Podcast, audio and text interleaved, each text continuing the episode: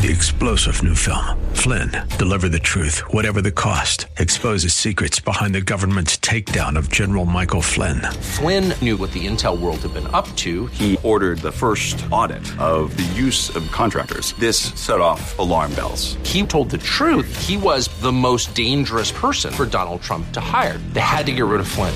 Flynn, deliver the truth, whatever the cost. Available now. Watch it today. Go to salemnow.com. Salemnow.com. This is the Word to Stand On for Life with Pastor Ron Arbaugh. Your word is sharper than any two-edged sword. And it cuts deep into my heart. The Word to Stand On for Life is a radio ministry of Calvary Chapel in San Antonio.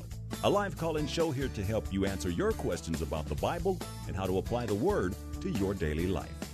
For more information on Calvary Chapel, visit our website, calvarysa.com. Get your Bible questions ready and call in now to 210 340 9585. It's The Word to Stand On for Life with Pastor Ron Arbaugh.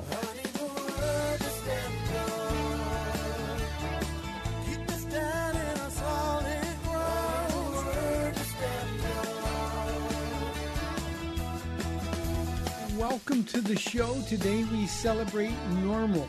We're back to normal. I'm Pastor Ron Arbaugh from Calvary Chapel in San Antonio, Texas, and this is the Word to Stand On for Life, and it's live. Uh, this program dedicated to taking your phone calls and answering Bible questions, questions about stuff going on in your life, whatever's on your heart. All you need to do is provide the phone call 210 340 9585. If you're outside the local San Antonio area, you can call toll free at 877 630 KSLR. That's 630 5757. You can email questions by emailing questions at calvarysa.com or you can use our free Calvary Chapel of San Antonio mobile app. And as always, if you are driving in your car, the safest way to call is use the free KSLR mobile app. Hit the call now banner at the top of the screen. You'll be connected directly to our studio producer. Hope you had a great holiday season. Christmas was wonderful. Uh, we had uh, two great New Year's services and uh, I told the church here I always love it when Christmas and New Year's falls on a Sunday. It just gives us the opportunity to do some different kind of things, and I absolutely loved it. But I'm really happy that we're back to normal, and Lord willing, um, I'll be back live every day this week, and we look forward to your calls, your questions, and whatever it is on your heart. Let's get right away into some questions that we're waiting for here. Uh, the first one is an anonymous question from our email inbox.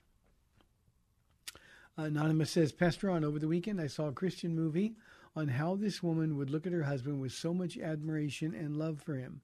I really want to say, I love how you look at your wife and smile at her when she is singing. Oh, I'm going to cry. it makes uh, it makes me believe you fall in love with her all over again and take her home at that very moment. I must admit that I'm envious and pray that one day my wife looks at me like that. I make it a mission to love and serve my wife in our regular Bible studies and prayers at home, uh, taking her to church weekly, taking care of her teenage children, serving her at home, Uh, in which I clean, wash clothes, wash dishes, things she really hates to do. Most recently, I had a heart to heart conversation, and she simply told me she appreciates what I do for her and her children, but she's not in a place where she can give me what I need. I'm simply asking for respect and more effort uh, in her part to be a wife and mother.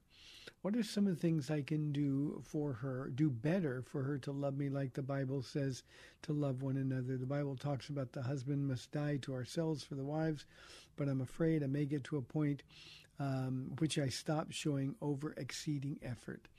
Um, let me deal with the, the, nice things you said about uh, me looking at Paula. I um, you know, when Paula is singing in the worship team, it's sort of a mixed bag for me. I love watching her sing. I really do. She's got such a beautiful voice, and I know her heart is even more beautiful. Uh, but it means that we don't get to hang out together. I, I don't get to see Paula uh, almost at all. I mean, I can look at her on the stage, but we don't get to talk or anything else because she's busy and I'm busy. And normally, when she's sitting by me, at least during the worship stuff, we get to talk and things. But but I don't. Um, but I absolutely um, love watching her on the stage, uh, and uh, I do look at her with uh, um, admiration. Um, I love her faithfulness, and um, I, the smile I'm not aware of. I'm not smiling because she's certainly not looking at me. Uh, but uh, I can't say I fall in love with her all over again because I love her.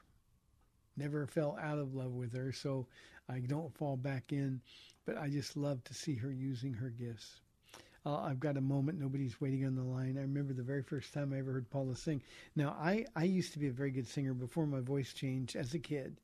I sang in a California State Honor Choir, and and uh, once my voice changed, I couldn't sing. I still can't sing at all.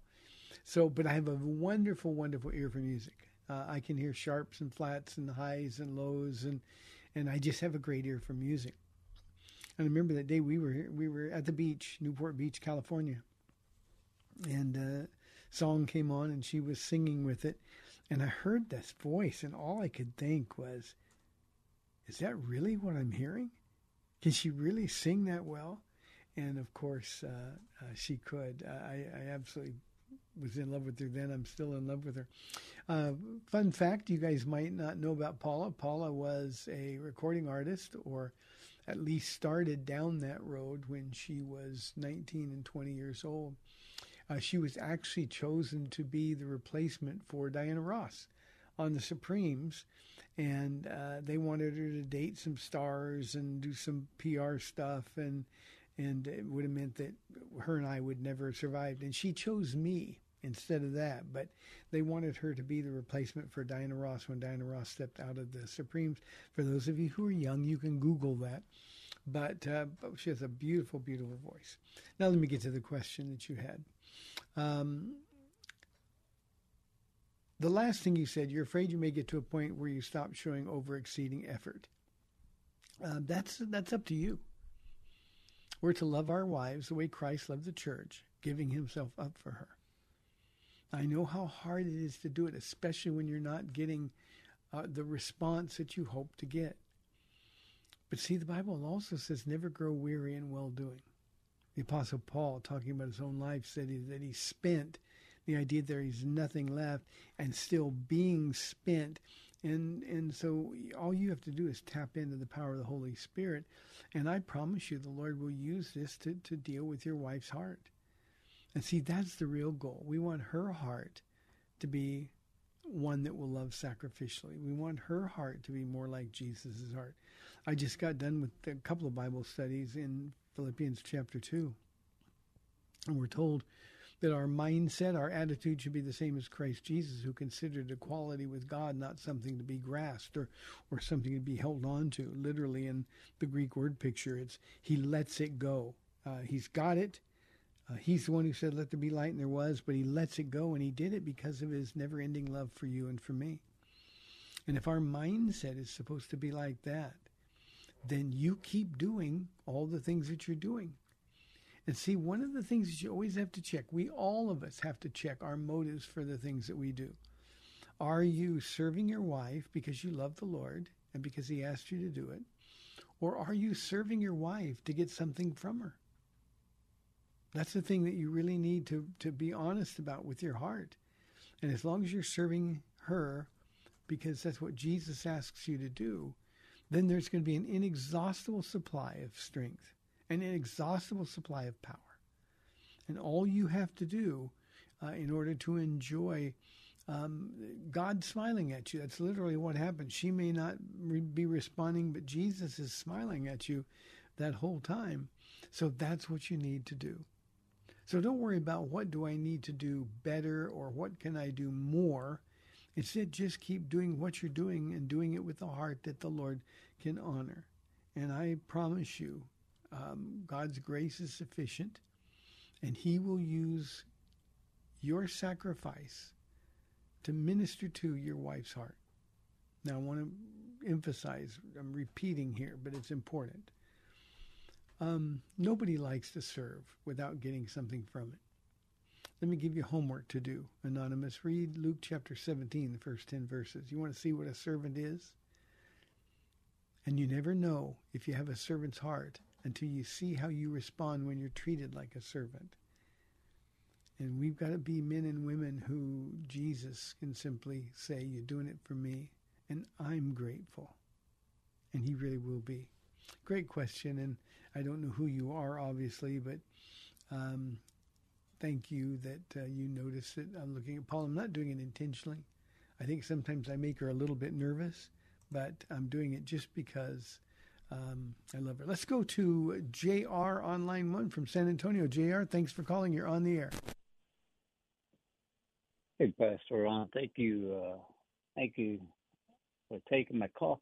I got a question today for uh, it concerns of listening to God and, and hearing Him speak to you. And, and I got to think I, I I talk to Jesus pretty much all day, every day. It's Good for you. uh, something, it's a, uh, and I, I consider that constant prayer. But occasionally things will come up, Pastor, that that uh, it'll be a fairly major decision, and usually involves finances and stuff. But I just don't get the the sense that I'm I'm hearing him give me a firm answer Yeah.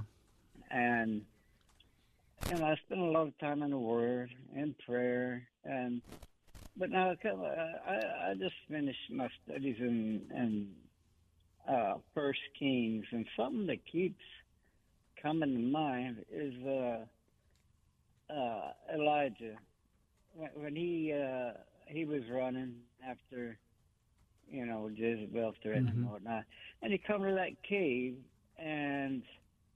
Uh, uh, you know, God spoke to him after the, the you know, the wind and the fire, you know, all that.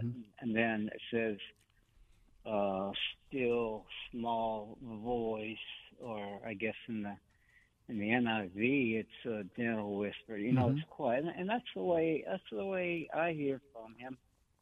And I mean, it's basically the same as, you know, my own thoughts. It's, you know, the same volume, I should say Yep. uh, with a different with a different feeling. I got, uh, uh, but now in my studies, and it may not be the best way to study, but I I, I go to YouTube sometimes. I got like a love hate relationship with YouTube, but I find some good stuff on there occasionally. And I found this one guy on this subject, and he's talking about my favorite mistranslations and and he he he specifically mentions that scene with Elijah, and says, uh, you know, it could be misinterpreted as a you know a, a still small voice could be also translated into a, a roaring thunderous sound Oh, no. and it could, I, you know, and and I'm wondering, you know, because I don't know, you go through translations, people make mistakes, and and sometimes it's it's not necessarily a mistake. It, it just the words can mean two different things. I understand, but I'm wondering if if you had any. And so there's this guy, he, he seemed to have his stuff together. I, you know, I, as I watched that video, I come to respect him quite a bit. There are very few people that that I would trust in that kind of media and everything. And JR, what, But, uh, what's it? Do you know what's his name? uh, I have it written down. Let me. Um, okay, yeah, his name is Douglas Stuart, and and on the introduction there is, I mean, he says he was in on the. Uh, he's like you know speaks 14 different languages. He was one of the translators in the original NIV back in uh, I think he said 1972 or something like that. I'm not sure, but Yeah. pretty well. Let me, learned JR, let guy. me let me ask you one more question, and because I want to I want to work this into my answer. Are you married? I am. Thank you very much. I Yes, got sir, the I gist of what you're talking about, and and I'll answer. This is such an important topic. Uh, a couple of things. Um, be very, very, very, very, very, very discerning um, on YouTube and, and on other online um, so-called preachers or scholars. Uh, typically, somebody doesn't have to talk about how many languages he speaks. Um, uh, if God gives somebody a platform, do it. And and it is it is not possible that this guy you're listening to um, is qualified if, in fact, he says that that the same words can mean a roaring voice uh, rather than a gentle whisper.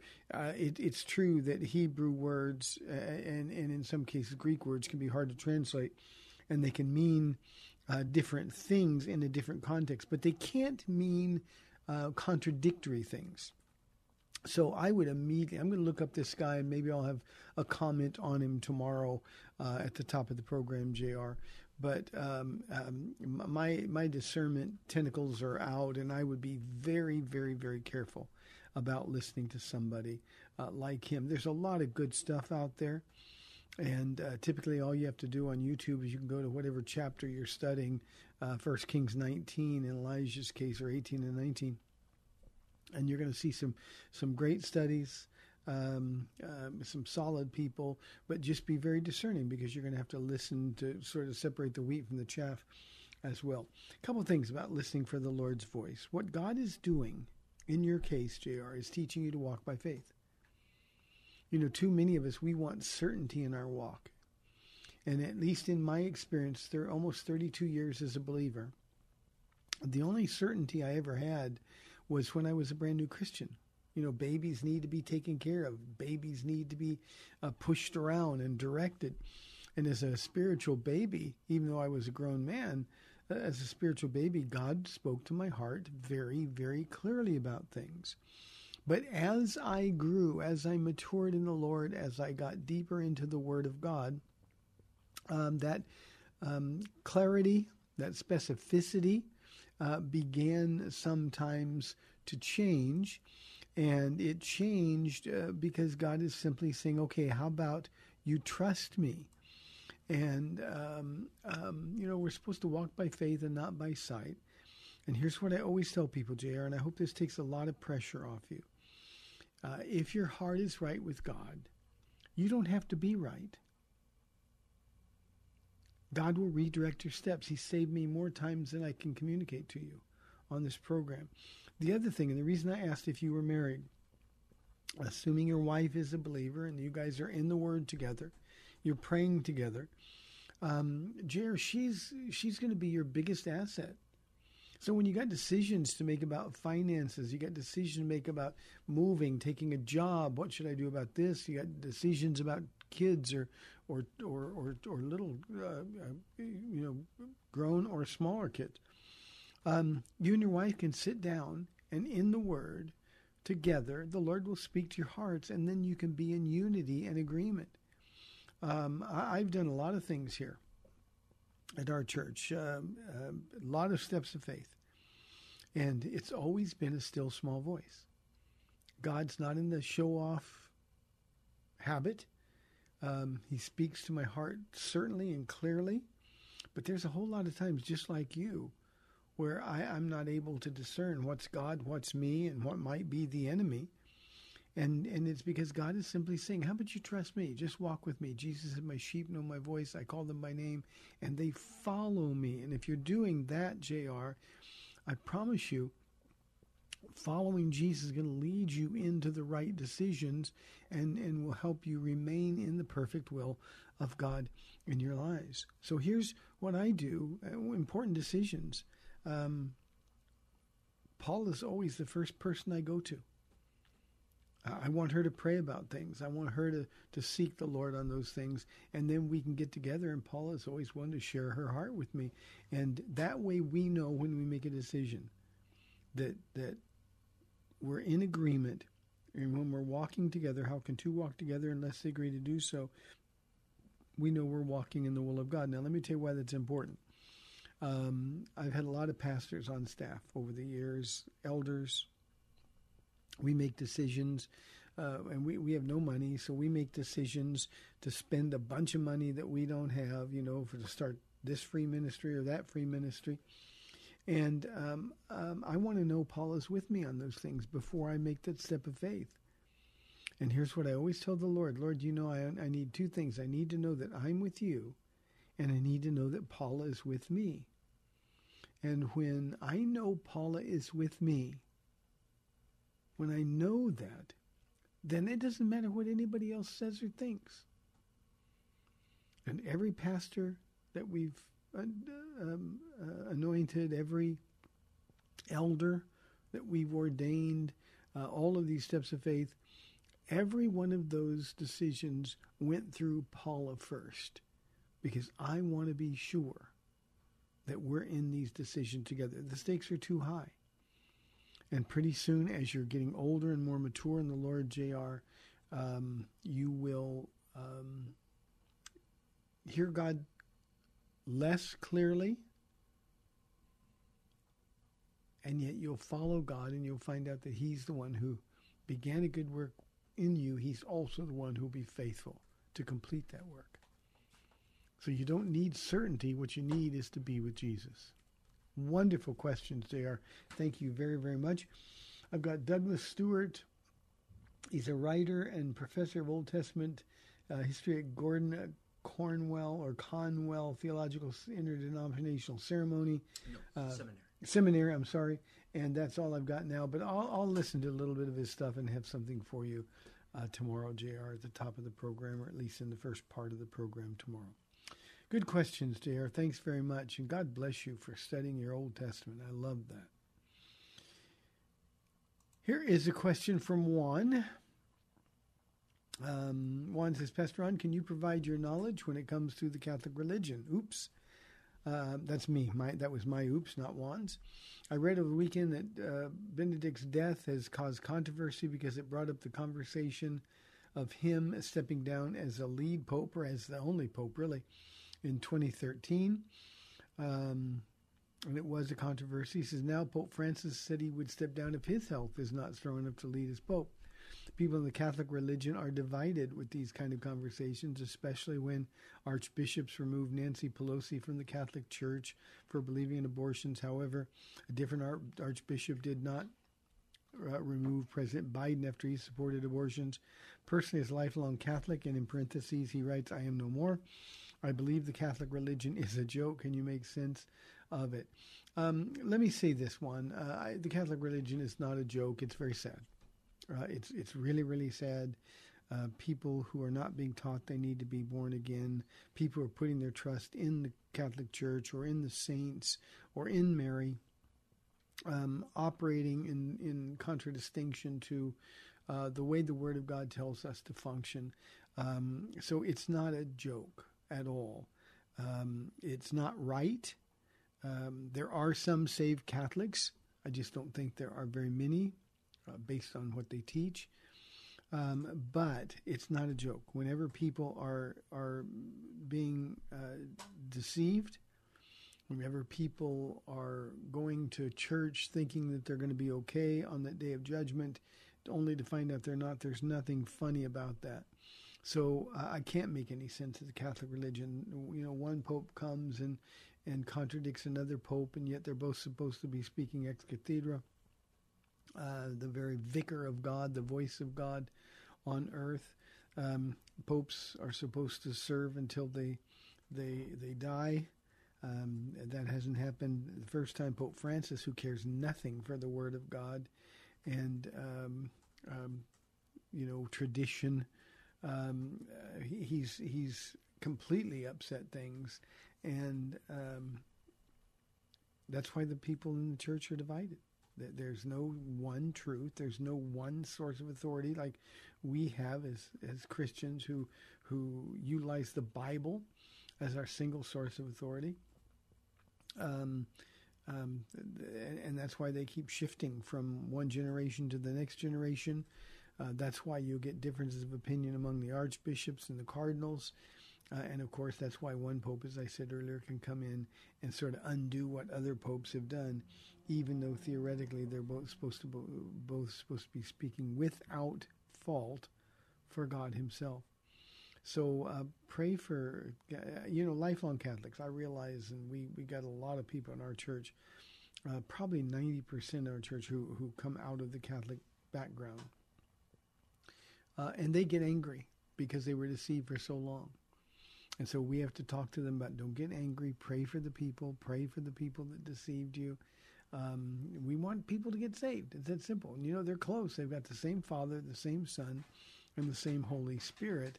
Uh, all they have to do is understand that tradition has no value when that tradition contradicts the Word of God. If God wrote the Bible, then he will never say anything or do anything that contradicts the Bible. It's that simple.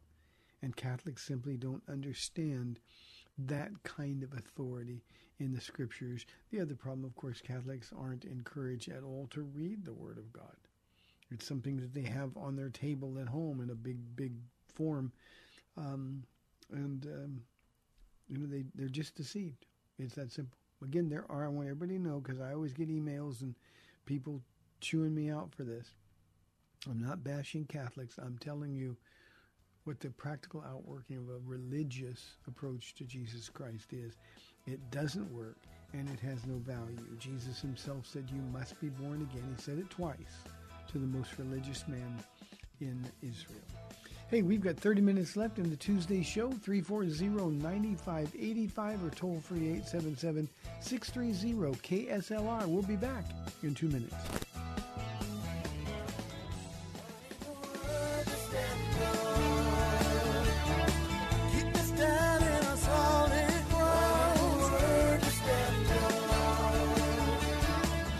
Back to the Word to Stand On for Life. We're taking your calls at 340 9585 or toll free 877 630 KSLR.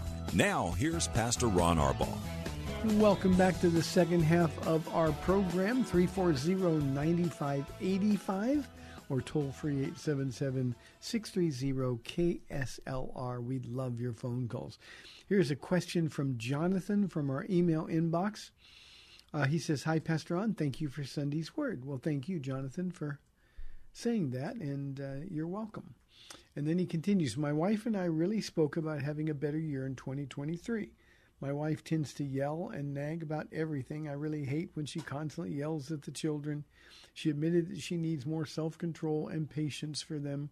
I told her I needed to work on gentleness, especially the way I am direct.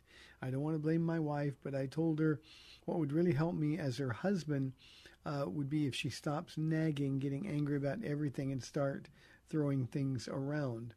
I would not get to a point uh, of being a jerk. I told her that's not her fault that I can be a jerk. You know, you say that, Jonathan. It's not your fault when I'm a jerk, but you just made it sound like it's her fault. So please be really, really careful with that. I'll talk more about that in a moment.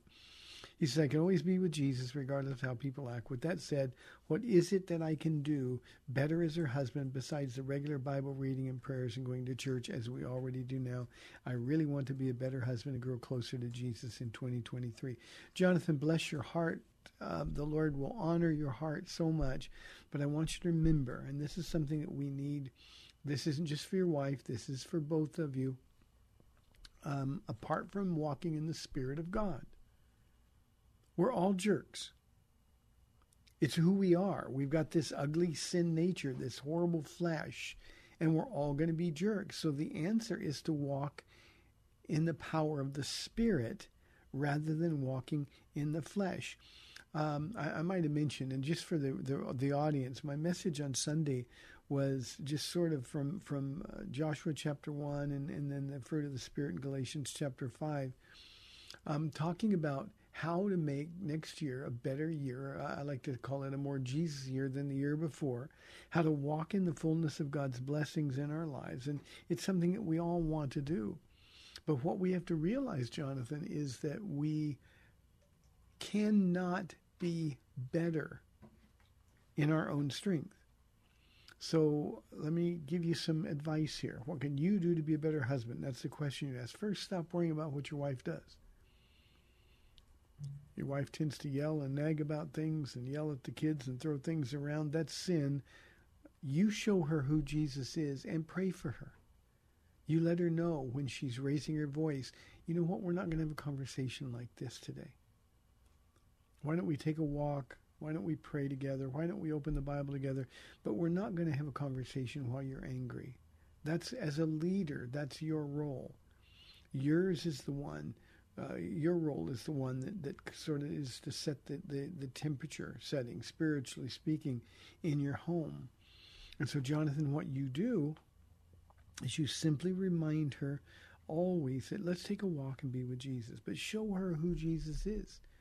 You know, no matter what she does, you have no excuse that permits you to be in your flesh. Now, I realize that people frustrate us, but when we're talking about the gifts of the Spirit, the fruit of the Spirit, rather, uh, patience and kindness and gentleness, gentleness were some of those fruits. Those are gifts that God has given us uh, on on the day we celebrate for His birthday, and all we got to do is open them up every day.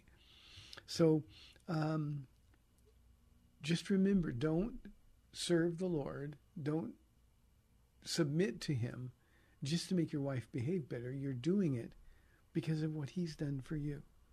And Jonathan, God will bless your efforts so very, very much. Um, and what we need to do is remember, Jesus, you love her.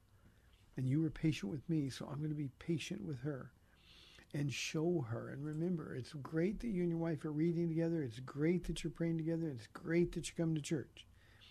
But unless you're doing what the Word says, then there's no real practical value. And I promise you, if you take this to heart, you will be a better husband and you will grow closer to Jesus in 2023. Good questions. Thank you very much. Let's go to Caesar from San Antonio on line one. Caesar, thanks for holding. You're on the air. Yes, hi, Pastor Ron. Happy New Year. Thank you. I called in, so it's a pleasure talking with you again. Thank you. Um, so, okay. Um, my question is, I go to a church here in San Antonio, and uh, very recently, our youth leaders, who are a married couple, got tattoos, and uh, these tattoos are visible. Um, and I just wanted to pick your brain or get your opinion on: is, is it okay? Uh, did they make uh, a right choice? And if uh, this had happened at your church, how would you go about, you know, this scenario of youth leaders getting tattoos? Uh, Yeah. Just to give you some quick context, Okay. they aren't like flashing their tattoos or they ain't promoting tattoos. They just simply got them and they're visible. So, Yep. uh, just thank you for your answer in advance, Pastor Ron. Thank you, Caesar. God bless you. Um, I've got I've got several of my pastors who are pretty tatted up. Um, some of them uh, tatted pretty heavily before they were saved. Um, others of them have added uh, tattoos since they were saved. And you know, it's not my position to tell them whether to get tattooed or not. Um, the Bible doesn't say there's anything wrong with being tattooed. I know there's a Leviticus 19 reference, but that's not a reference to tattoos like body art, like we understand tattoos. That was the cutting of oneself in the skin in the act of worshiping false gods. So uh, there, there's no prohibition against it, and everybody's free. And and here's what I would do if I were you, uh, Caesar. As long as they're faithful, they're teaching uh, the kids that they're responsible for the Word of God, and they're living a life that is uh, upright and righteous. Uh, the tattoo doesn't change that at all. And uh, anytime a pastor or or people in the church would start um, um, sort of complaining because well they get this tattoo or that tattoo, as long as the tattoos aren't offensive and and uh, you know blasphemous, um, if they're just body art, I don't think there's anything wrong with it at all. And uh, in fact, I, I'll just tell you, Caesar, if if I wasn't a, a baby when it comes to pain, I'd probably have some tattoos. Uh, I like the way they look on most people. Uh, what I ask people to do when they come to me, people in our church, people that call me their pastor, um, I'll always ask them, okay, why do you want to get it? What's your motive? And then when it comes to a pastor, uh, especially when, when pastors are getting really blasted uh, with tats, um, I'll just remind them, you know, the more tattoos you get, the fewer people that are going to be able to hear from you. So do you want to serve the Lord? Uh, do you want a bigger audience? Or, or do you want to limit your audience because of your desire to have body art? So I, I don't think there's anything wrong with it at all, and I would not discourage uh, anybody from getting a tattoo unless it was something big uh, in in your face kind of thing. But the Bible says nothing at all about being tattooed, and it certainly isn't a sin. Just tell people to check their hearts. If you're youth pastors, uh, a married couple, uh, are in agreement. It's their home, it's their body, it's not yours. And, and as long as they're being faithful and doing their job, thank God that they're willing to serve. Being youth pastors really, really, really difficult. Caesar, great question. Thanks very much. Always appreciate when you call. 340-9585 for your live calls and questions. Here is a question from Sophie. She says, "In your church, do you have any women women's only ministries?" I've always been troubled by separating ministry into genders.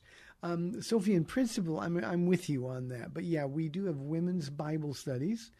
Uh, yesterday at my home, uh, Paula on the first Monday of every month has a woman's prayer breakfast, uh, and I think those are are healthy.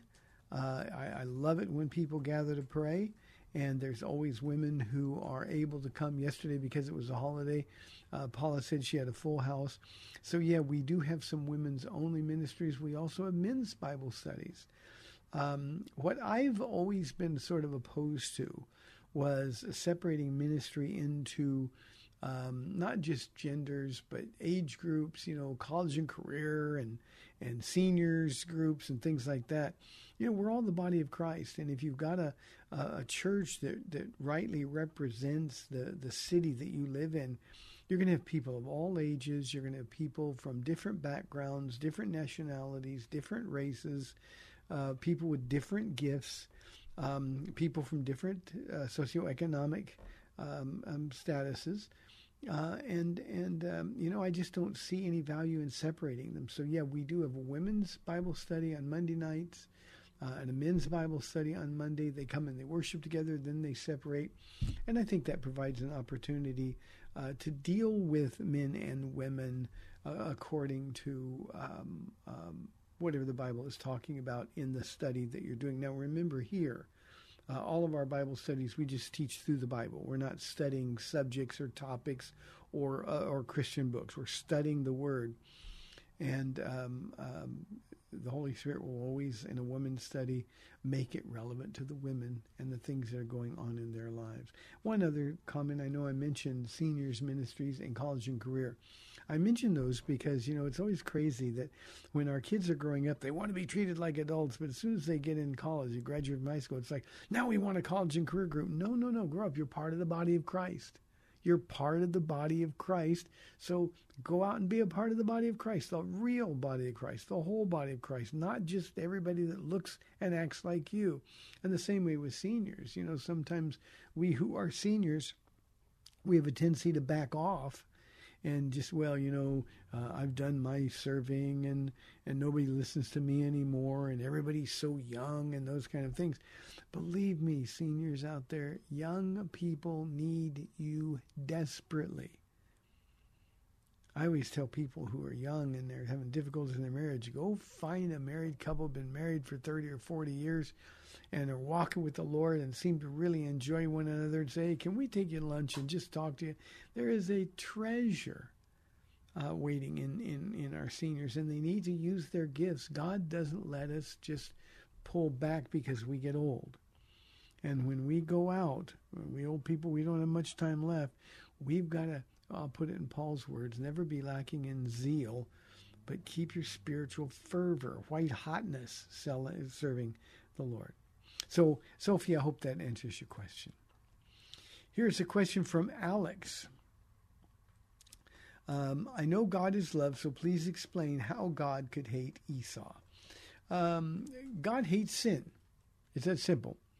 And it's not that he hated Esau. You're right. We've got to take the whole Bible uh, in context.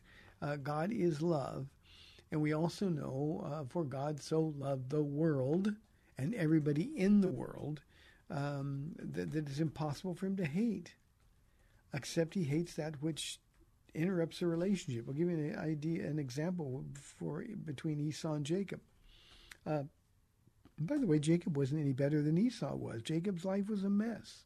Uh, that whole family was a dysfunctional joke. However, God knew that Esau would be the one who would serve him. He also knew that Esau would be the one. Did I say Esau the first time twice? It's Jacob would be the one to serve him, and Esau was the one who would sell his birthright for a bowl of stew. Paul said, food for the stomach and the stomach for food. That was Esau's life verse. Um, it just means that Esau had no relationship with God at all. It's not that God didn't want one, it's that he didn't have one. And the result was the difference between the two uh, and how he would treat them. Uh, to, to, to give us human understanding, we would say that it looks like God hated Esau and that he loved Jacob. And we know that God loves those who come to him in a different way than those who are going to perish. But he loves them nonetheless because God is love. So that's how he could hate it. You know, Alex, we get two extremes. You know, we get the people that say, well, God hates the sin but loves the sinner. And while generally that's true, uh, God hates when they're sinning. He hates it. It separates them from from Him. It hates it. It it it, it keeps Him from moving in and through their lives the way He wants to. So make no mistake, God hates sin, and He hates it when Christ or when people are sinning.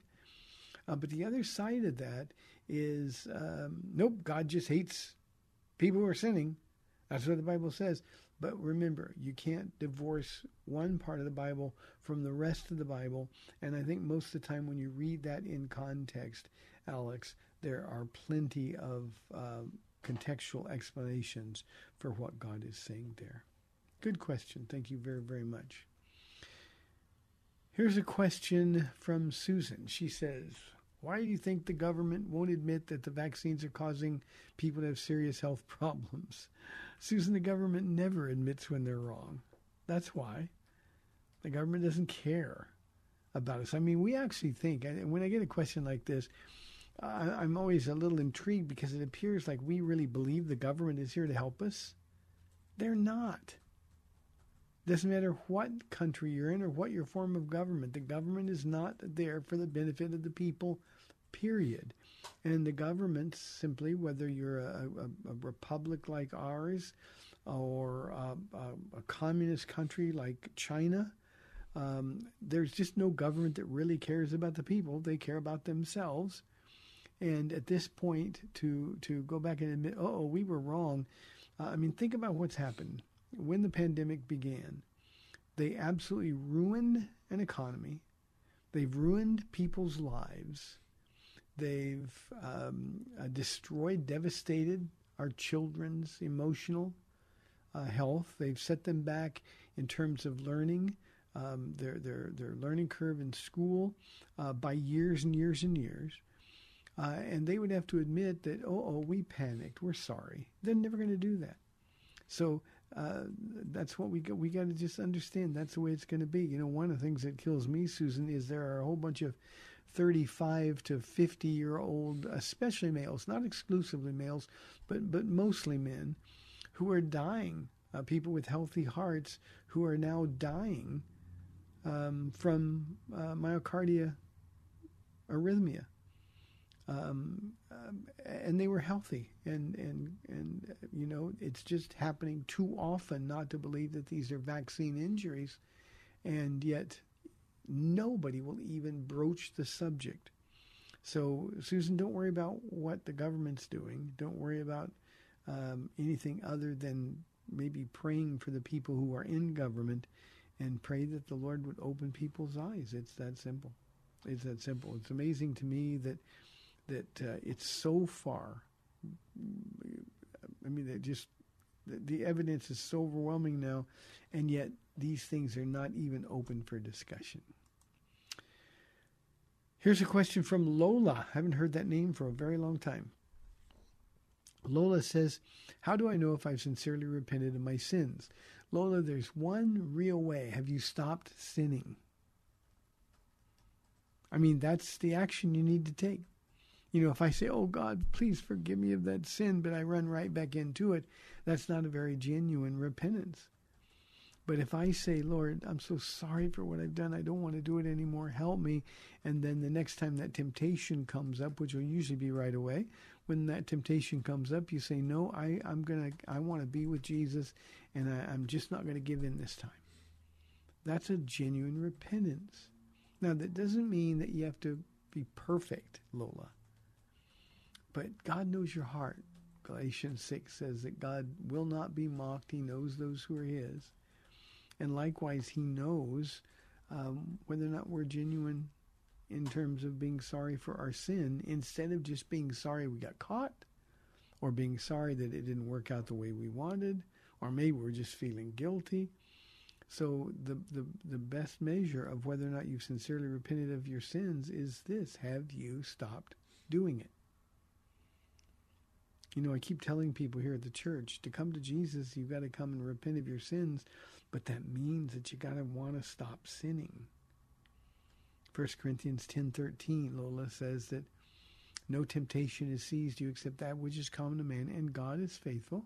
He will not let you be tempted beyond what you, what you can bear.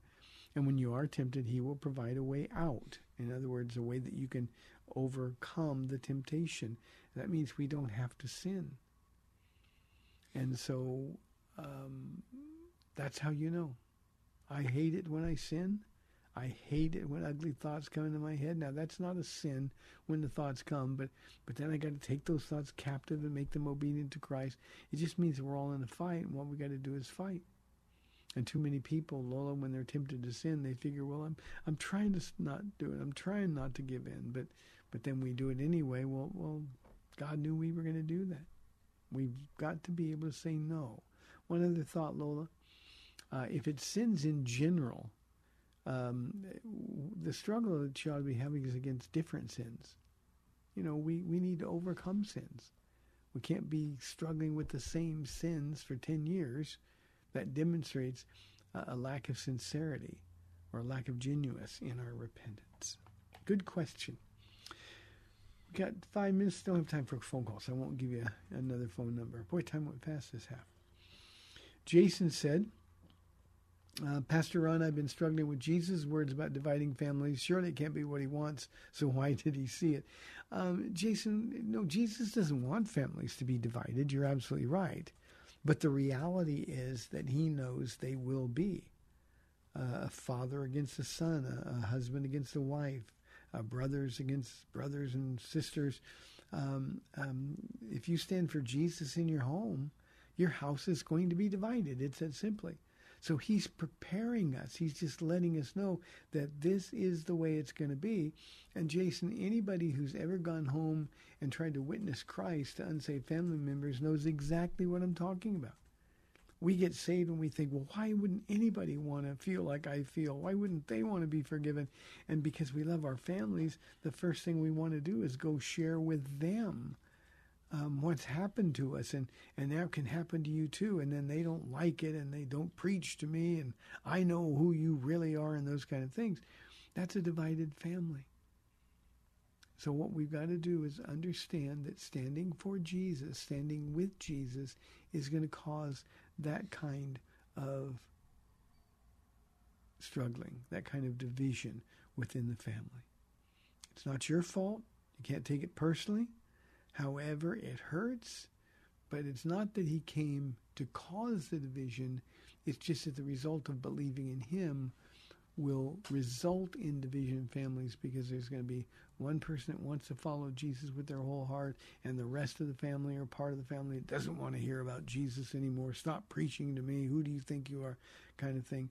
And that's just the way it is. That's the reality of what it is like to live with Jesus, whether it was 2,000 years ago or today. Of course, in Jesus' time, he, he came to the Jews. And when Jews would come to faith in Jesus Christ, uh, their families would disown them. This is a rough world. It was no, uh, if you're going to believe in him, you're out of here. And uh, the reality is that uh, families have been divided from the very beginning. Thank you, Jason. One more question I think we got time for. Here's one from Brandon. He said, Did Jesus suffer in hell for three days after his crucifixion? The answer is no. Brandon, you are you have been exposed to, to some prosperity teaching. Um, Jesus had to go suffer in hell to pay for the price of our sins. No, it was finished on the cross. Jesus did indeed descend into what we would call a Hades uh, or the place of torment, and then the place of paradise called Paradise for Abraham's bosom. But he didn't go down there to suffer at all.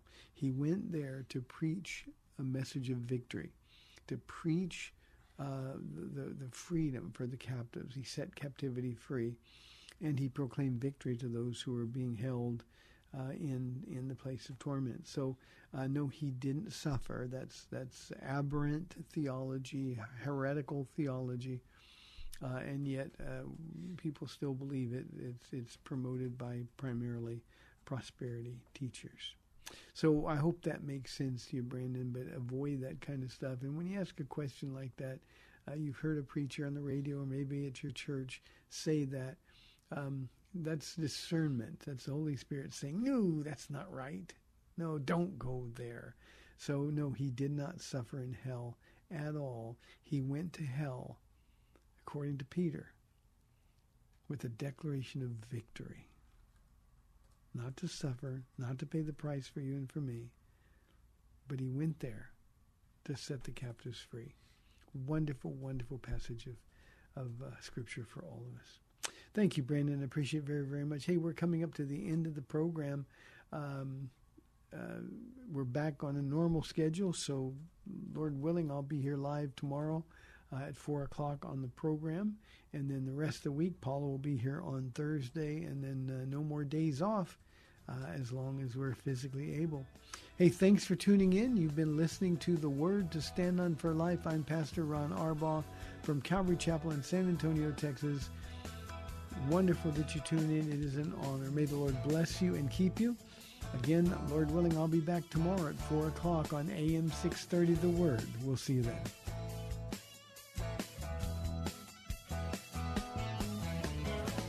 Thanks for spending this time with Calvary Chapel's The Word to Stand On for Life with Pastor Ron Arbaugh. The Word to Stand On for Life is on every weekday afternoon at 4 and Pastor Ron invites you to find out more about Calvary Chapel at calvarysa.com.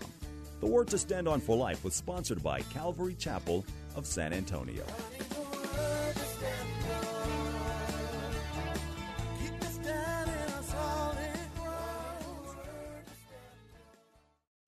Three star general Michael J. Flynn, head of the Pentagon Intelligence Agency, knew all the government's dirty secrets. He was one of the most respected generals in the military. Flynn knew what the intel world had been up to, he understood its funding. He ordered the first audit of the use of contractors. This set off alarm bells. The explosive new documentary, Flynn, Deliver the Truth, Whatever the Cost, and covers the facts behind this scandal. Flynn told the truth. He was the most dangerous person for Donald Trump to hire. I find out the worst enemy that I'm going to face in my life is right here in America. They took my assessment and they wanted me to change it. And I was like, I'm not changing it. They had to get rid of Flynn.